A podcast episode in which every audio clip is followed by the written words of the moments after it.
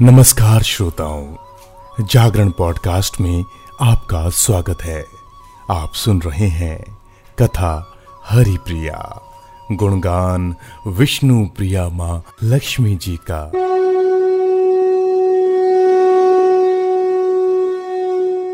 तो श्रोताओं, इस भाग को शुरू करने से पहले आइए, माँ लक्ष्मी को नमन करते हुए उनकी स्तुति करते हैं। आदि लक्ष्मी नमस्तेशु परम ब्रह्मा स्वरूपिणी। यशो देही, धनम देही, सर्व कामाश देही में। संतान लक्ष्मी नमस्तेशु पुत्र पौत्र प्रदायिनी। पुत्राम देही, धनम देही, सर्व कामाश देही में।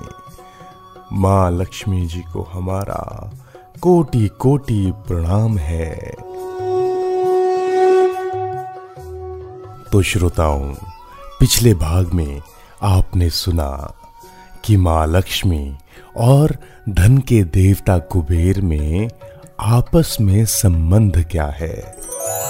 अब इसी कड़ी में आगे आपको बताने जा रहे हैं कि धनतेरस पर ऐसी क्या चीज़ें हैं जिनको खरीदने से आपके घर में कभी धन की कमी नहीं होगी? धनतेरस पर अक्सर आप भी कुछ चीज़ें खरीद के बाज़ार से अपने घर लाते होंगे। लेकिन आज आपको बताऊँगा कि वो क्या चीज़ें हैं जिनको खरीदने से आपके घर में समृद्धि हमेशा रहेगी।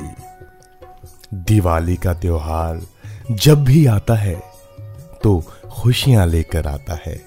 वहीं दिवाली से पहले मनाया जाने वाला पर्व धनतेरस है। कार्तिक मास के कृष्ण पक्ष की त्रयोदशी को धनतेरस के त्योहार के रूप में मनाया जाता है। इस दिन धन के देवता कुबेर, माँ लक्ष्मी, धनवंतरी और यमराज की पूजा की जाती है। धनतेरस कार्तिक माह में कृष्ण पक्ष की उदय व्यापनी त्रयोदशी को मनाया जाता है। यहाँ उदय व्यापनी त्रयोदशी से मतलब है कि अगर त्रयोदशी तिथि सूर्य उदय के साथ शुरू होती है तो धनतेरस मनाई जाती है।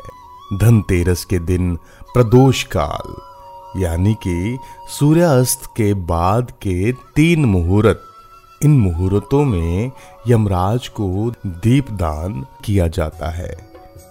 अगर दोनों दिन त्रयोदशी तिथि प्रदोष काल का स्पर्श करती है या नहीं करती है तो दोनों स्थितियों में दीपदान दूसरे दिन किया जाता है। श्रोताओं, इस दिन सोने चांदी और घर के बर्तनों की खरीदारी करना सबसे शुभ माना जाता है। इस दिन की गई खरीदारी आपको बहुत लाभ भी पहुँचा सकती है। लेकिन क्या आप जानते हैं कि धनतेरस पर कुछ चीज़ें ऐसी होती हैं जिन्हें खरीदने मात्र से माँ लक्ष्मी प्रसन्न हो जाती हैं और धन में कभी कोई कमी नहीं रहती।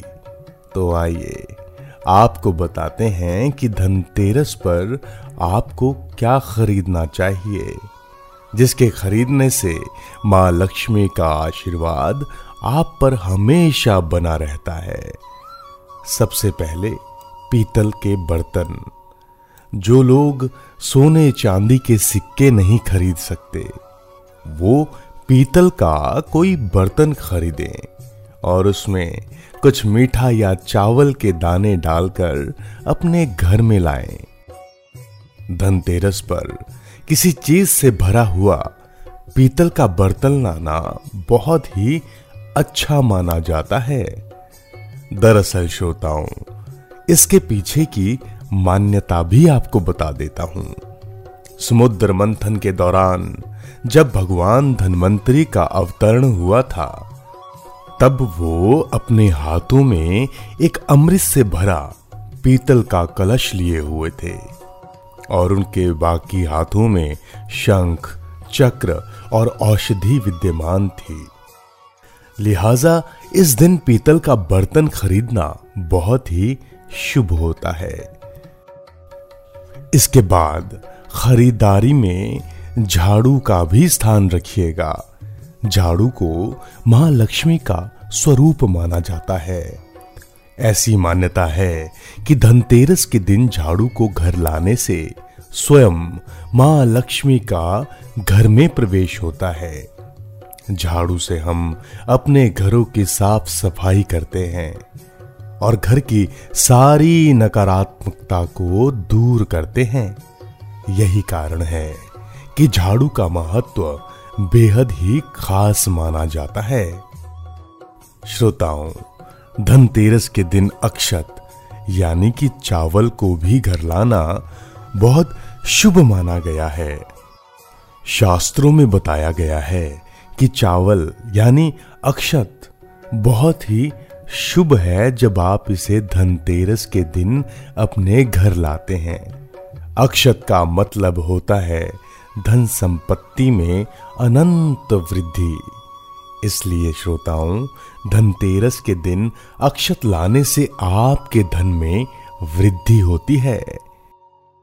माँ लक्ष्मी की कृपा से अपनी आर्थिक स्थिति को बेहतर करने के लिए और अपने बिज़नेस में पैसों की आवाजाही को बढ़ाने के लिए धनतेरस को लक्ष्मी गणेश जी का चित्र बना हुआ सोने या चांदी का सिक्का लाकर उसे संभाल कर अपने पास रखना चाहिए। और बाद में इसे अपने घर या ऑफ़िस की तिजोरी या मंदिर में स्थापित करना चाहिए श्रोताओं। इससे आपके घर और बिज़नेस की आर्थिक स्थिति अच्छी होती है और आपको लाभ ही लाभ मिलता है। मिट्टी से बने लक्ष्मी गणेश जी खरीदना भी बहुत शुभ माना गया है श्रोताओं। इसके बाद धनतेरस में एक और काम कीजिएगा। धनिया। धनिया तो आप जानते ही होंगे, जो किसी भी व्यंजन का स्वाद बढ़ाने में काम करता है। धनतेरस के दिन धनिया खरीदना बेहद शुभ माना जाता है श्रोताओं। इस दिन धनिया लाकर माँ लक्ष्मी जी को अर्पित करना चाहिए। और इसमें से कुछ दाने गमले में भी बो देने चाहिए।